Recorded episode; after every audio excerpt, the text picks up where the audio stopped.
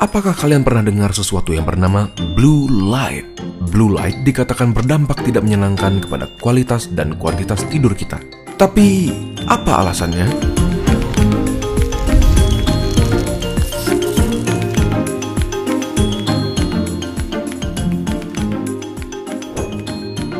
Kegelapan adalah isyarat bagi tubuh kita bahwa sudah saatnya kita harus tidur.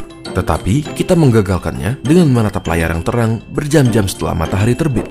Dalam penelitian yang dilakukan oleh beberapa peneliti dari Harvard, blue light yang dipancarkan oleh handphone, T V, bahkan bohlam L E D kita, menekan melatonin dalam tubuh kita sebanyak dua kali lipat dibandingkan dengan cahaya lainnya seperti cahaya hijau, sehingga menggeser ritme sirkadian kita sebanyak dua kali lipat. Ritme sirkadian adalah siklus dua puluh empat jam yang memberitahu tubuh kita kapan kita harus tidur, bangun, bahkan makan.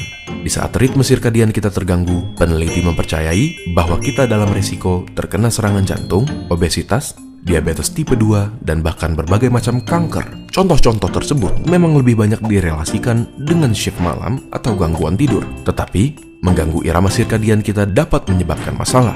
Kekurangan tidur pun telah dikaitkan dengan masalah suasana hati, kegelisahan, depresi, dan peningkatan risiko kecelakaan.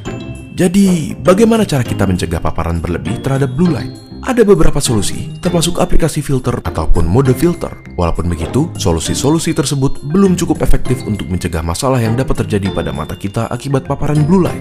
Misalnya, lampu L E D pada perangkat kita termasuk lampu putih dan biru, dan aplikasi tidak menyaring gelombang ini. Maka dari itu, akan lebih baik jika digunakan bersamaan dengan kaca filter.